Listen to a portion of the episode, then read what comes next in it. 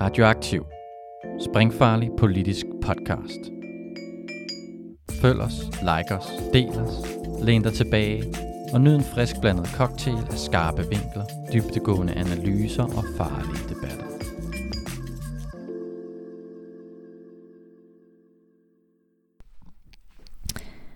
Velkommen til Institut for Filanalyse. Dette er den sidste ud af fem samtaler om kapitalens økonomiske magt.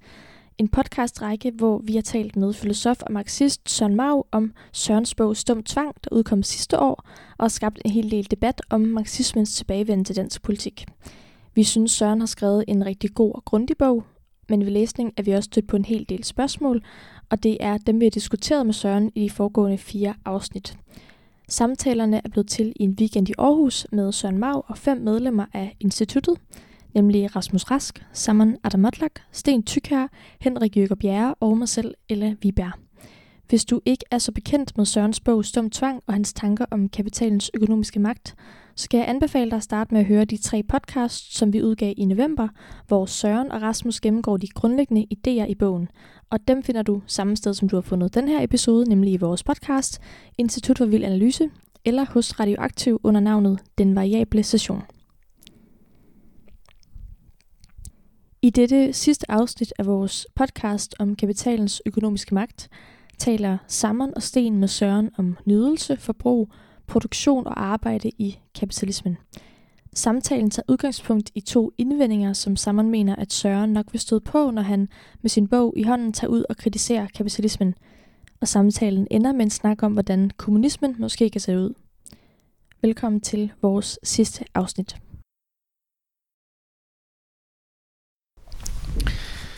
Søren, der, øh, der er noget, som jeg, jeg godt kunne tænke mig øh, at, at forholde dig til, og, og bede dig om at forholde dig til. Og øh, det drejer sig om to indvendinger, som jeg kunne forestille mig, øh, øh, du tit vil løbe ind i, eller som, øh, som mange i hvert fald vil have, i forhold til øh, din grundlæggende pointe om kapitalismens dumme tvang. Og jeg er også spændt på at se, hvordan du vil imødekomme det, om det kan lade sig gøre inden for, inden for øh, begrebs, øh, øh, de begreber, du opererer med.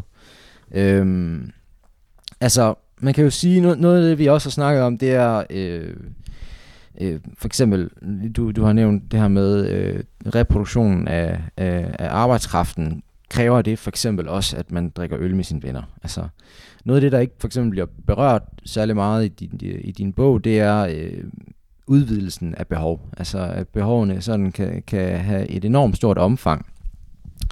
Øhm, de, øh, de, altså, okay, de to indvendinger, som jeg forestiller mig, du vil løbe ind i.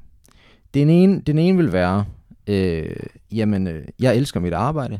Øh, jeg kan rigtig godt lide at gå på arbejde. Jeg vil blive sindssyg ude i mit arbejde. Og den anden indvending, jeg kunne forestille mig, du kunne løbe ind i, vil være, øh, jamen, jeg arbejder, eller vi arbejder som samfund, fordi vi har en masse behov, som vi rigtig gerne vil have opfyldt. Altså, jeg kunne selvfølgelig godt arbejde mindre, men jeg kan nu godt lide mit LCD-TV, eller min iPhone, osv. osv. Og derfor så har vi som samfund øh, behov for at skulle arbejde. Øhm, så det, det, er også, det er også derfor på en eller anden måde, det vi har talt om tidligere, hele spørgsmålet omkring ideologi og nydelse, øh, at der er også noget her, hvor det på en eller anden måde øh, gør sig gældende. Øh, fordi man kunne sige, jamen, det at nyde er ikke bare, at man, altså der kan jo være sådan en, en klassisk devise om, at man skal yde, for man kan nyde, eller man producerer, og så konsumerer man bagefter, øh, at øh, man ligesom høster frugterne af sit hårde arbejde. Øh, men der er jo så for det første i den første indvending lidt pointen, at man jo rent faktisk kan nyde, mens man arbejder, eller man rent faktisk kan øh, få det ud af livet, man gerne vil have i og med sit arbejde. Øhm, så jeg ved, ikke, måske, jeg ved ikke, om du vil tage dem en gang, eller hvordan du vil tage dem, men, men hvordan, hvordan vil du øh, forholde dig til de her øh, indvendinger? Det vil jeg gerne afvise. Hvordan vil du gerne afvise dem? Øh, jamen altså, der var for nylig blevet lavet en undersøgelse om, sådan en global undersøgelse om, hvor mange mennesker kan lide deres arbejde. Og når, hvis man spørger folk på global plan, kan du lide dit arbejde, så er det kun 13 procent, der svarer ja. Det var den første afvisning. Okay. Så det er ikke en særlig almindelig situation. Men, altså, så det, det, det kan godt være, at nogle mennesker i nogle cirkler har en fornemmelse af, at jamen, vi kan sgu da alle sammen godt lide arbejde, men sådan globalt set, så er det, altså ikke, så er det virkelig ikke normen. Men, vil du men Det, altså, og, men så kunne man sige til mig her, når, altså, du ved jo ikke, hvad folk har ment, når de har svaret det og sådan noget. Det er også rigtigt. Men øh, jeg vil bare sige, når, når du spørger folk, er du glad for dit arbejde? Kan du godt lide at gå på arbejde? Så er der mange, der vil, min påstand er, at der er mange, der, vil, der, er mange, der hader deres arbejde, men siger, at de godt kan lide at gå på arbejde. Ikke fordi de lyver, ikke fordi de tror et eller andet, men i virkeligheden har de det på en anden måde, men fordi at, at selvfølgelig så sammenligner du det med, altså når du bliver spurgt, når nogen der spørger dig, kan du lide dit arbejde? Så vil, min påstand vil være, at mange vil svare på det spørgsmål ud fra en implicit præmis, som er sammenlignet med, hvilke andre typer arbejde du ellers kunne have haft. Præcis. Og så vil du måske sige, ja, jeg kan egentlig meget godt lide mit arbejde, fordi at min chef er lidt mindre nar, end min forrige chef var. Eller øh, når jeg sammenligner med mange andre i min branche, så, så kan jeg se, at jeg har faktisk rimelig fleksible arbejdstider og sådan noget, og nogle gange kan jeg få lov at arbejde hjemme en dag, eller nogle gange kan jeg få lov til ikke at arbejde hjemme, eller du ved, altså, så er det fordi vi, altså, hvis du, hvis du, det, det er fordi vi antager, at øh, altså det spørgsmål, så vil de fleste antage, når de svarer på det, at vi taler om sådan inden for, hvad der er grundlæggende allerede eksisterer, altså det vil sige sammenlignet med andre typer af fuldtidslønarbejde, du kunne have der du, kan du være meget glad for dit arbejde. Så man kan sige for eksempel, ja, jeg er meget glad for mit arbejde, fordi jeg kan godt lide mine kollegaer, og der er også en vis fleksibilitet i, hvornår jeg kan møde og gå.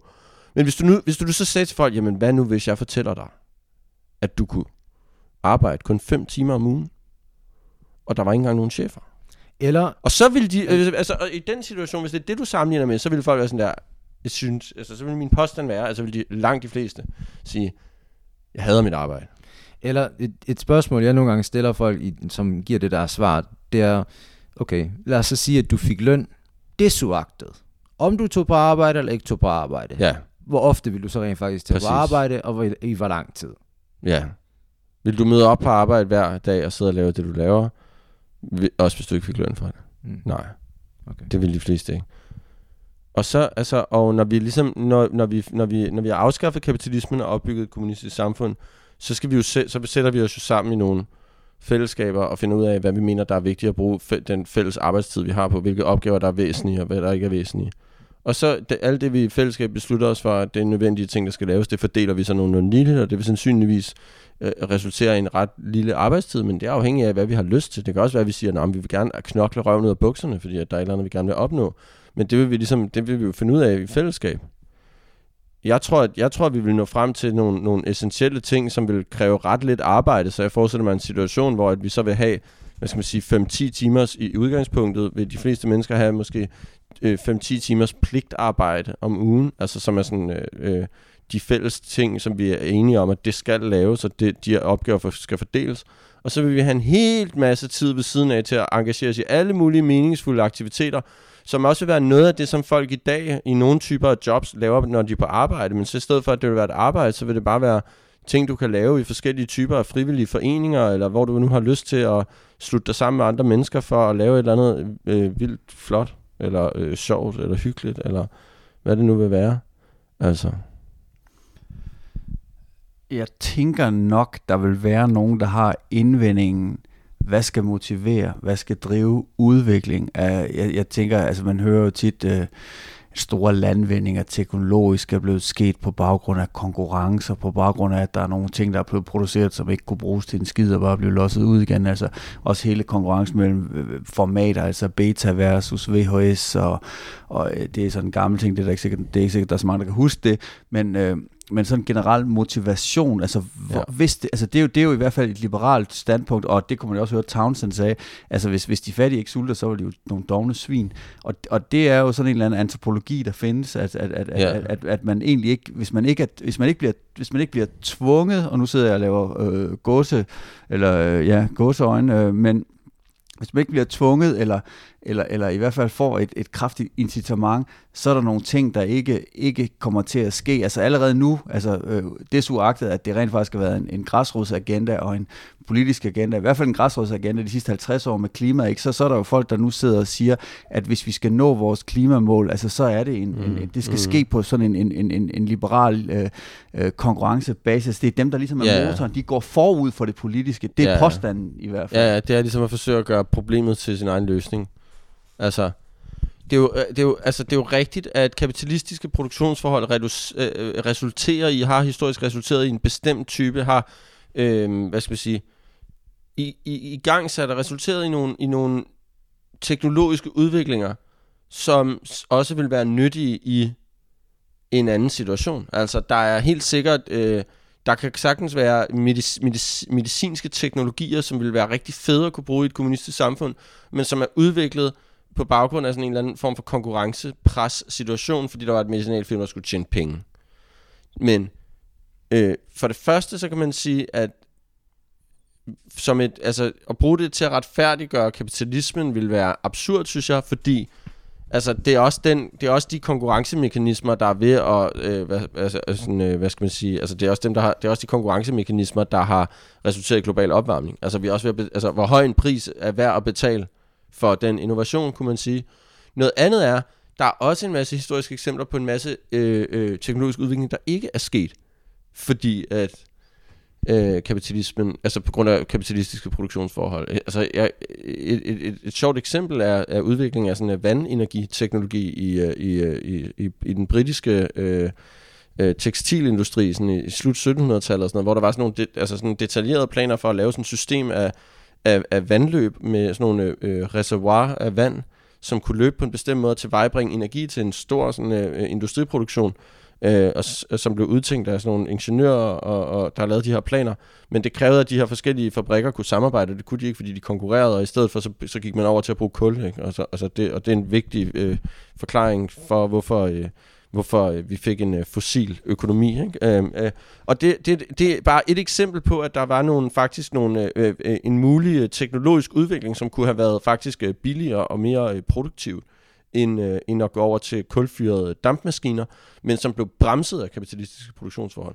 Så kapitalismen har accelereret nogle bestemte typer af teknologisk udvikling, men den, den forhindrer os, altså, vi, altså der, der, fordi at der er alle mulige andre ting, der også øh, ansporer folk til at finde på ting, ikke? Eller, altså, og, der, og det, det kan vi, der kan vi jo bare, altså, der er jo heller ikke noget i vejen for, hvis nu, at det var, hvis nu det viser sig, at det er rigtigt, at der er en eller anden form for konkurrence og personlig, uh, whatever, uh, uh, uh, personlig uh, uh, berigelse eller et eller andet, som, som, som, som befordrer en, en, en type innovation, som er nyttig for alle mulige andre mennesker, så kunne vi jo bare beslutte os for på et stormøde i et kommunistisk samfund og sige, prøv at høre, nu nedsætter vi sådan en eller anden, laver vi en eller anden konkurrence, og hvis man, hvis man vinder, hvis man finder en uh, kraft, uh, øh, kur for kraft der, så, øh, så slipper man for at arbejde resten af livet, eller laver et eller andet. Altså, det kunne jo, altså hvis, hvis, nu, der var, hvis nu den der type motivationsmekanismer er, er en eller anden form for antropologisk konstant, eller det viser sig, at det er sandt. Det betyder ikke, at hele samfundet skal indrettes efter det. Det betyder bare, at så, kan, så vil man jo bare kunne bruge det, bruge det ikke? Og, og, og, og sige, så gjorde vi det. Eller man kunne sige, om surt, så er det bare ikke. Så, så altså, vi kunne også bare sige, at så, så, så, så sker der bare ikke mere og sådan noget der, fordi at det er vigtigt at redde jordkloden. Hvad ved jeg? Hvordan tænker du så, altså, altså jeg har to spørgsmål nu. Altså for det første, hvordan, hvor, er der en max eller minimum størrelse for sådan en, en, en, en, en enhed, øh, altså demokratisk enhed. Jeg tænker, Sovjetunionen var jo en union af i virkeligheden af en masse små enheder, mm. der skulle lave det, og det gik jo ikke prangende hele vejen i hvert fald. Mm-hmm. Øh, øh, og, ja, og det, det er så mit ene spørgsmål. Mit andet spørgsmål er, hvordan skulle den her utopi eller realistiske øh, verdensforestilling, hvordan skulle den initieres? Ikke? Altså, hvordan vil du vinde folk over, lige så vel som der er en, en, en stum tvang i, i, i kapitalismen, så skulle der også være en måske udtalt motivation for, altså, det jeg egentlig vil sige, at mange af dem, der, der ligesom har ressourcerne og musklerne til at, at sætte det her i værk, har det jo egentlig godt nok i den verden, som det ser ud i dag. Det tror jeg ikke nødvendigvis. Altså, der er virkelig, altså, der er virkelig mange mennesker i verden, der har det rigtig dårligt. Og lever meget ufrit, og det vil være dem, der vil have en interesse i at afskaffe kapitalismen. Det er jeg sådan set enig med, men med, med, vil de have ressourcen, øh, øh, øh og vil de have... Øh, ja. Ja, vil de i virkeligheden vil have mulighed for at organisere det? Ja, det tror jeg da. Helt sikkert. Det ser jeg da ikke rigtig noget problem i. Hvorfor gør de det ikke? Det er fordi, at altså, hvorfor gør de det ikke? Hvor, altså, hvorfor, hvorfor er revolutionen ikke allerede sket? Altså, mm, blandt andet på grund af de magtmekanismer, som jeg forsøger at beskrive i min bog. Øh, altså, fordi der er alle mulige, fordi det er ekstremt risikabelt for, for den enkelte, altså, eller, altså det, det, kræver en, det kræver en forening af en masse mennesker, fælles om, om noget, som, som går imod alle de sociale logikker, som dominerer samfundet. Og det kræver bare, øh, det kræver bare ret meget. Altså, det, det, og det, men der er masser af historiske eksempler på, at det er sket jo. Så det er også ret tydeligt, at det er sket før. Det kan lade sig gøre. Her slutter den sidste samtale med Søren Mau i vores serie om kapitalens økonomiske magt og om Sørens bog Stumtvang. Det sværeste spørgsmål er, som altid, hvad gør vi nu? Skal vi tage til demonstrationer? Skal vi stemme eller lade være? Skal vi skrive klummer, lave memes, lave et off-grid kollektiv med permakultur på landet? Skal vi ødelægge produktionsmidlerne? Blow up a pipeline, som Andreas Malms klimaaktivistiske bog hedder? Eller skal vi lave andelsforeninger og demokratisk ejede banker? Skal vi melde os ind i fagforeninger? Skal vi lave popmusik? Svaret er nok, at vi ikke kan planlægge revolutionen på forhånd, men at vi må gå i gang med noget af det, og så snakke om det hele undervejs. Rasmus Rask og jeg, Ella Viberg, har produceret podcasten. Tak for, at du lyttede til Institut for Vild Analyse.